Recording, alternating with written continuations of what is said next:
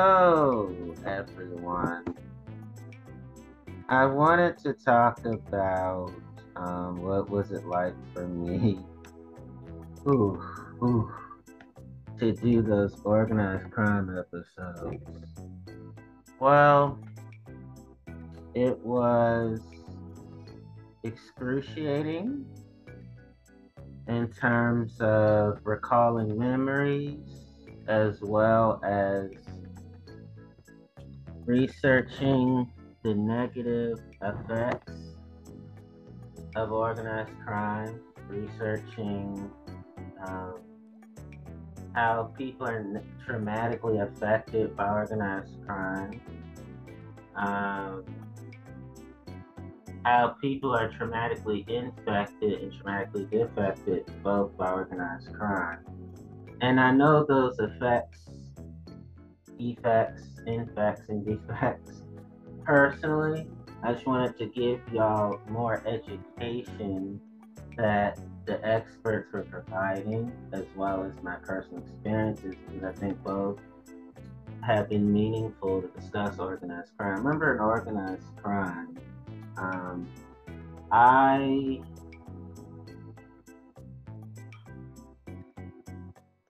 I remember there were times when I was doing the episodes that I had to catch my breath and I had to get myself together, because telling those stories was very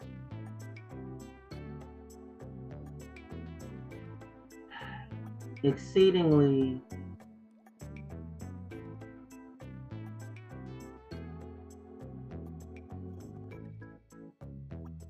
brutalized.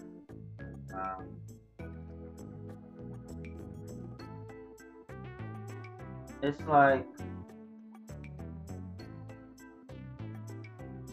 I grew up where people were negative rebels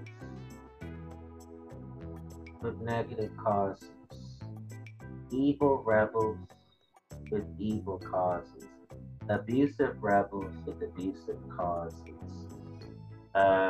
trauma rebels with traumatic causes, victimizing rebels with victimization causes, violent rebels with violent causes,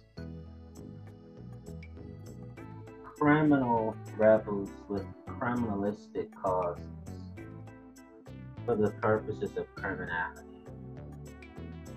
And growing up in that world, there was, for me, I remember, and I'm gonna just do all this episode just talking from my heart, okay? I remember hating the reputation I had in that world. I told a little bit of this story yesterday, but I remember there were times where I had to do shootouts. About 2 to 4 times, it was the trappers and the pimps. They would sometimes get so angry with me for no reason that they felt like I was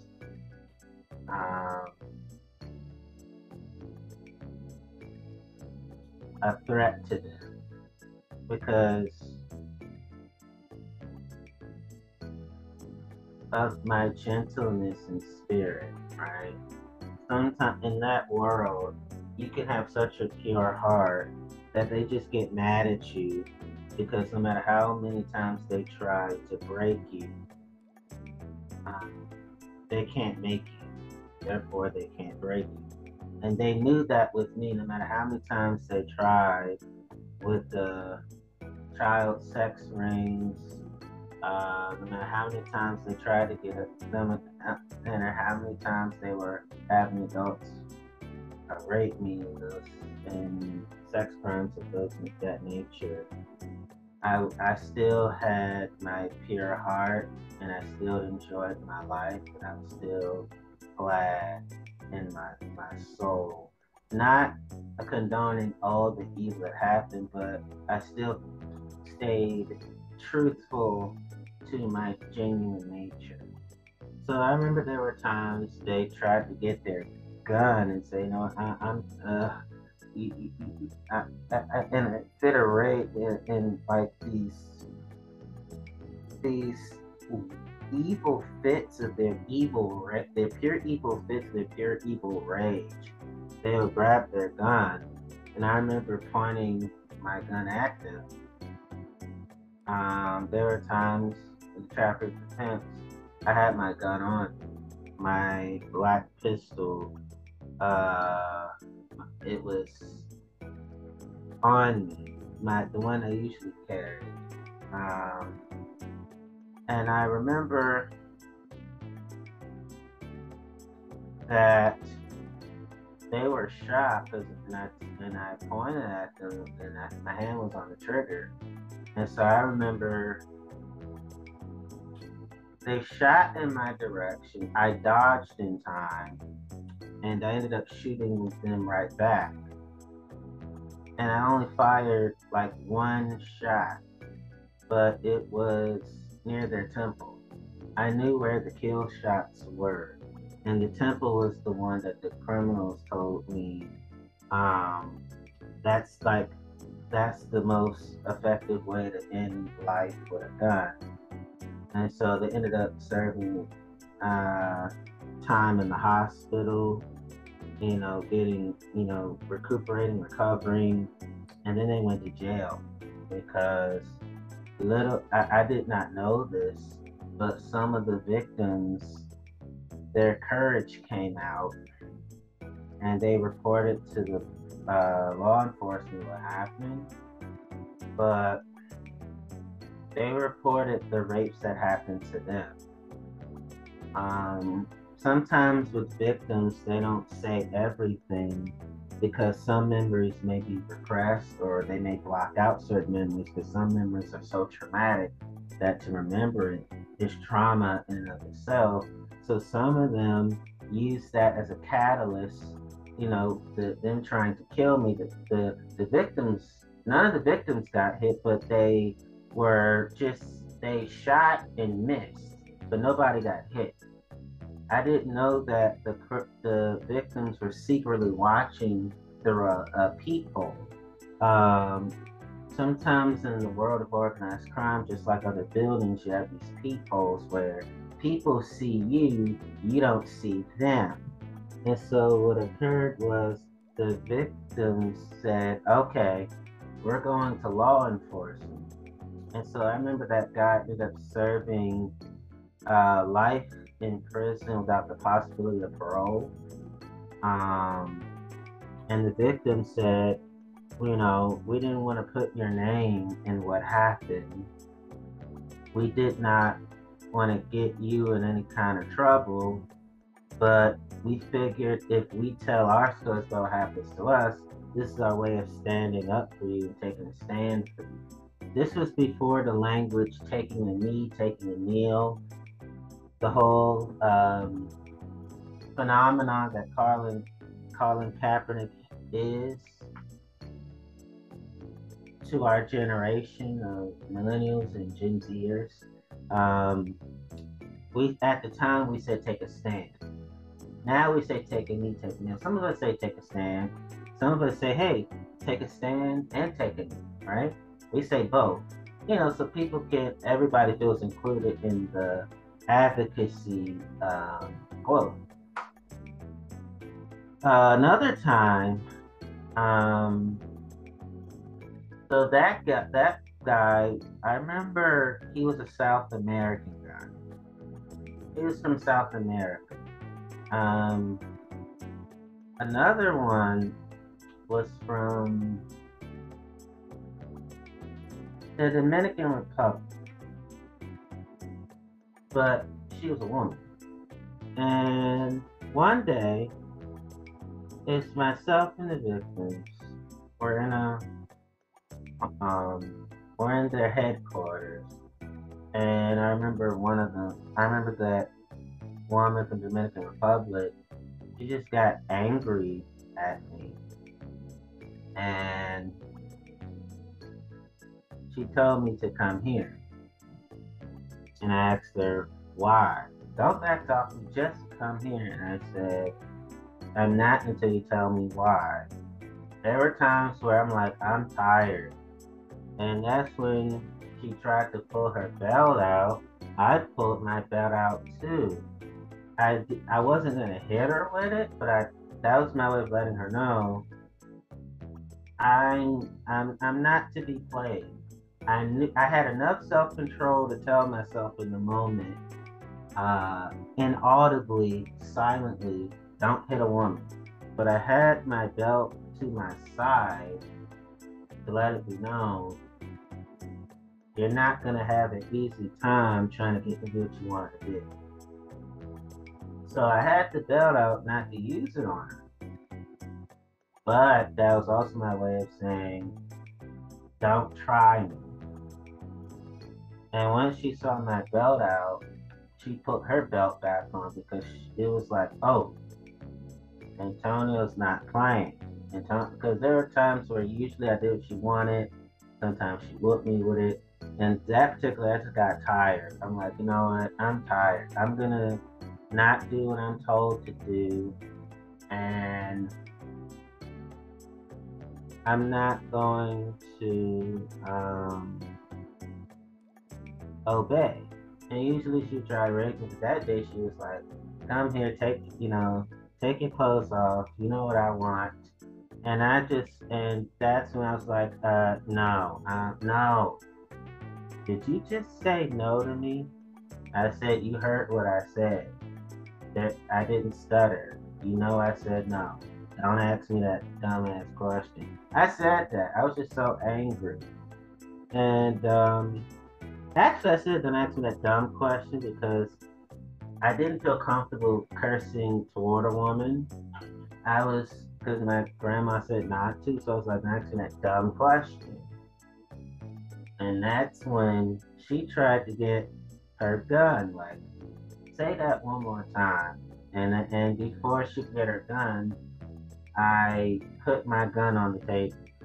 So I was trying to stand up to a woman without aiming the gun at her, without using a weapon on her, without using my hands or raising my voice. I never did that even during that time. I was still like, okay, I gotta be genuine about standing up to myself or to a woman. That's what I had to speak my piece on that. And so what she tried to do was, before she could fire at me, I saw the victims of human trafficking. They came and they jumped her. I mean, I was just like, wow. For the most part, we submitted to being abused because we didn't have a choice.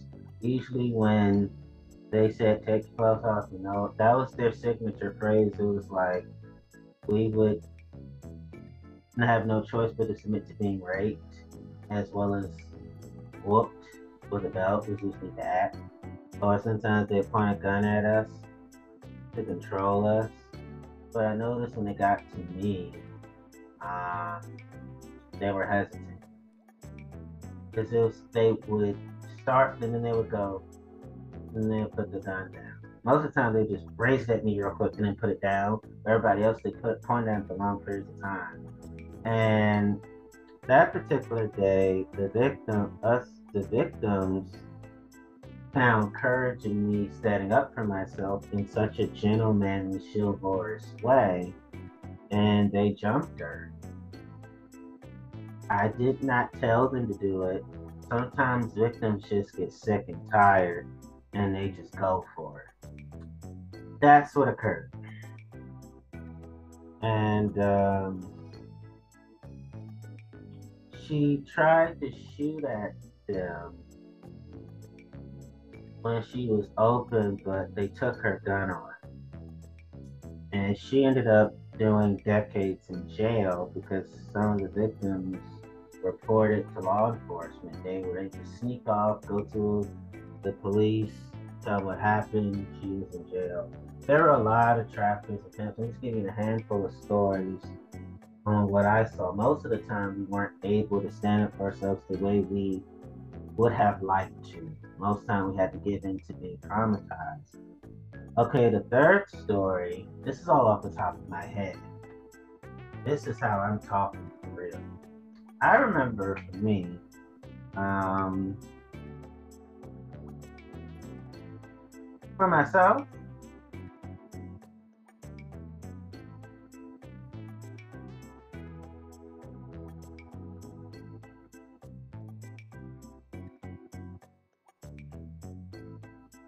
I think for me, with the third story that I remember, there were two men, two women traffickers. I think there were two men from India, and they were two women from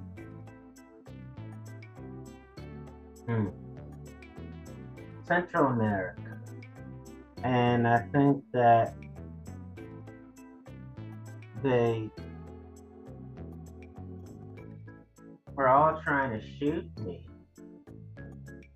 I shot and hit the man. I was able to dodge because they're all shooting at me. And they were lousy people, because the way they would shoot, it was much easier to just dodge because they weren't disciplined with the gun. They weren't disciplined at all. They had no self-control, no self-discipline, but they weren't professional hits people. They were just aiming aimlessly. While with the men, I was able to put bullets in them. I was 5. And with the women, what I had the women victims got my gun, and they shot the women. The women victims were like, oh, hell no. Because the victims liked me. Because I was nice to them, they're nice to me. And the women victims shot the women and actually killed them. And it was never reported. They just, sometimes when people are found dead and you have unmarked graves, that's what happened. I did not feel comfortable pointing my gun at a woman. So I was even valuing chivalry and gentlemanliness even during such beyond just trying times, beyond the rough times, you know. And those guys,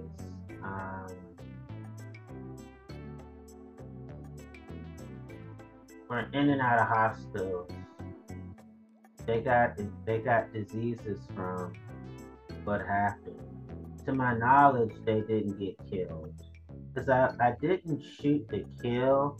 I would shoot as a way of stopping you from trying to end my purposes on earth. I'm like, you're trying to cancel my fulfillment of my life on this earth. I'm not going to shoot to kill. I'm shooting to shock you. So the way I would shoot, it wasn't kill shots. Oh my! It was more of,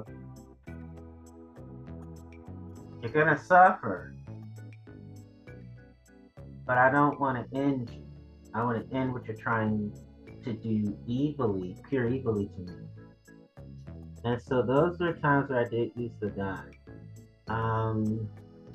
I was compassionate with the gun, with the belt. Like with the belt, I remember beating some other traffickers with it because they hit me, and we would hit each other with belts, and I won.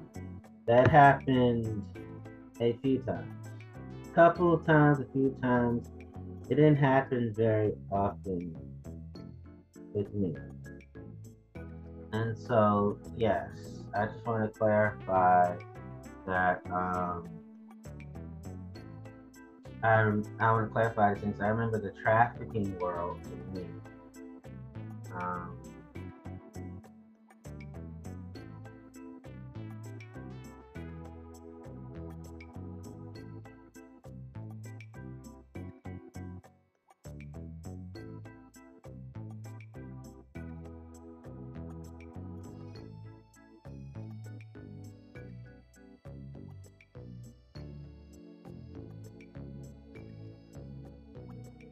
That was just a rough ass world for me.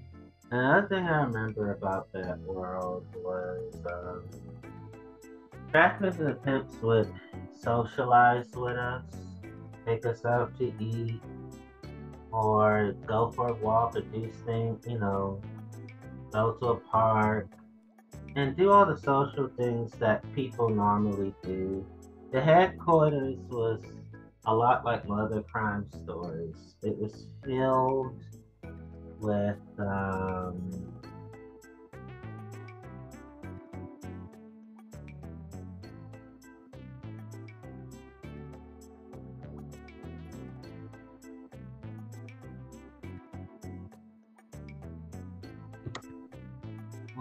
lot of the adults who had criminal buildings that looked like abandoned buildings on the outside, but they looked like brand new houses on the inside, and that's what the headquarters tends to be. I remember being in D.C. I remember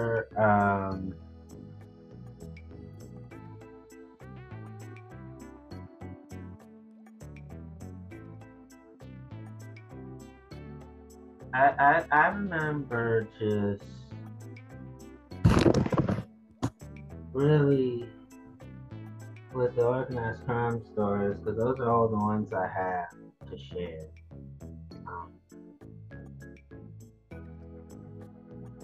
Just telling these stories, now you understand why I went through therapy, years of counseling, years of consulting with psychiatrists and psychologists, years of life coaching, years of being in life skills groups at Beacon College, where I graduated from, and being in a psychiatric institution for a weekend, being in a rehabilitation, consulting rehabilitation specialists, and consulting with trained professionals, and spending time at a recovery center. That's why now you understand those stories. I didn't get to fully tell these stories back then, because like a lot of survivors, repressed memories, survivor guilt, acute stress reactions, hypervigilance, trauma triggers, abuse stressors, blocking out certain memories. That's why I didn't get to explain everything that I would have liked to the trained professionals. So what I'm here to share is that one last thing. This is the one last organized crime story that I mean at this time more than any other time previously. There are times where the women criminals and criminals who they killed people who were plotting to kill me, they would laugh maniacally, do the Dr. Evil laugh loudly, while joking, mean-spiritedly, evil-spiritedly, as well as smiling gleefully and creepily all while shooting those who were trying to shoot me, and they would overkill, just shooting them. So imagine somebody, they're already shot dead, but you're shooting at their bodies, their corpse for fun, but you're doing the Dr. Evil laugh, you're cracking horror jokes, and you're smiling, showing your teeth so heartlessly. That's what would happen whenever they would kill and do overkill. Sometimes they would easily put 100 rounds into a person. They all did at the same time. It's like one body on the ground, and you have women criminals with their Uzis, men criminals with their AK-47s, and they're all going, and they all would do that for fun. They were all doing that for fun. They easily put like 100 rounds from each gun. They would have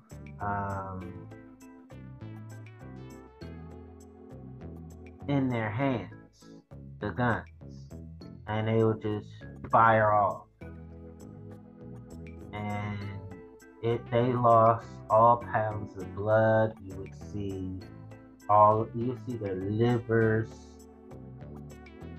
leaping out of their liver organ leaping out, their brain matter, their fecal matter, their urine, everything on the ground. Sweat, just all their liquid, the foam of the mouth. It was overkill. They did that every time somebody tried to kill me. You know those drive-by shooting stories I told you about? I'm referring to that. I'm referring to the other shootings where, you know, some criminals will walk up to me with a revolver behind their back, and the men and women criminals would see that they were already armed with a gun, and they would overkill with that too. I mean, they would laugh evilly, smile heartlessly, and joke eerily, sickly, whether it was drive-by shootings and just going up to somebody and just shooting them. And it happened many times, and multiple times too. I remember that world, and I don't glamorize that. I express these organized crime episodes for people to know that, and people need to hear me say this. Here's the part where I'm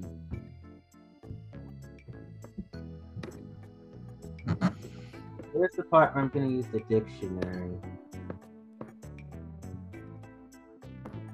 Organized crime is a sickness, illness, disease, disorder, ailment, affliction, infection, malady, infirmity, indisposition, allergy, bug, virus, wog, nausea, biliousness, queasiness, vomiting, retching, gagging, upset stomach, stomach upset, travel sickness, seasickness, car sickness, air sickness, motion sickness, homesickness, morning sickness, attitude sickness, throwing up, puking, qualms, and worthy of complaints, protests, protestation, objections, statement of dissatisfaction, grievances, charges, accusations, criticisms, cavils, quibbles, grumbles, moans, whines, twines, beefs, gripes, grouses, grouching, whinges, yikes, plaints, and remonstrance. When it comes to innocent people against the criminals, and I really need people to understand that to the best of their ability. Organized crime means ill health, a disordered, weakened, and unsound condition. That is what organized crime is. It's a nausea disease. Organized crime is a plague. Organized crime is an epidemic. Organized crime is a pandemic. And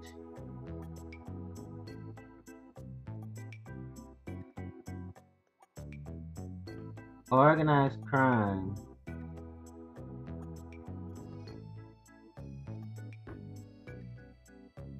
is also meaning unhealthiness, unsoundness. Organized crime is the enemy of health, the enemy of healthiness, the enemy of soundness, the enemy of wellness, the enemy of wholeness, and the enemy of wholesomeness. Organized crime is acute mountain sickness, sleeping sickness, milk sickness, radiation sickness, decompression sickness, serum sickness. That's how I just look at it. It's a sleeping sickness. It's just, there's no benefits to this sickness. And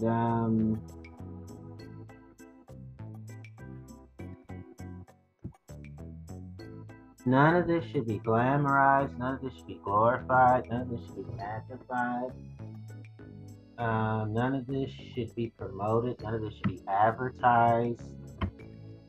None of this should be glorified, none of this should be magnified, none of this should be glorified again, none of this should be glamorized, none of this should be advertised, none of this should be promoted, none of this should be celebrated. None of this should be elevated. None of this should be upgraded. None of this should be enhanced.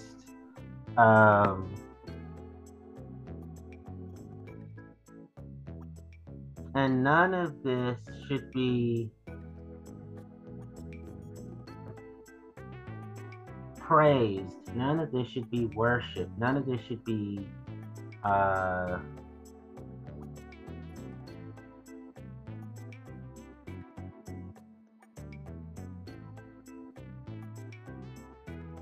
none of this should be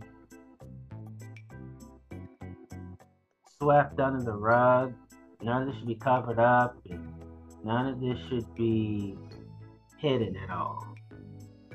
And what I was going to say earlier is none of this should be made God. None of this should be turned into God at all. So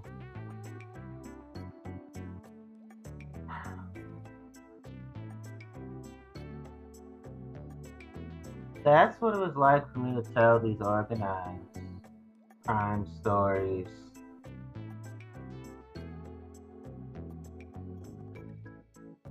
And I have to say that telling all these organized crime stories, I felt grumpy in my heart. I felt grouchiness in my soul. I felt disgruntlement in my mind.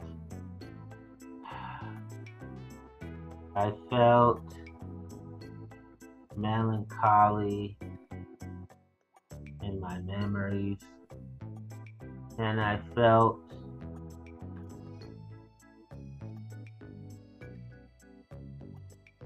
like I wanted to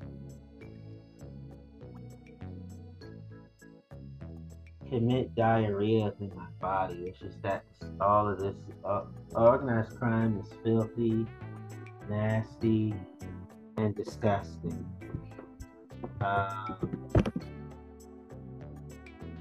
Organized crime, and I've said it before, and I'll have to say it again. Organized crime is deplorable and horrible. Organized crime is unbearable and terrible.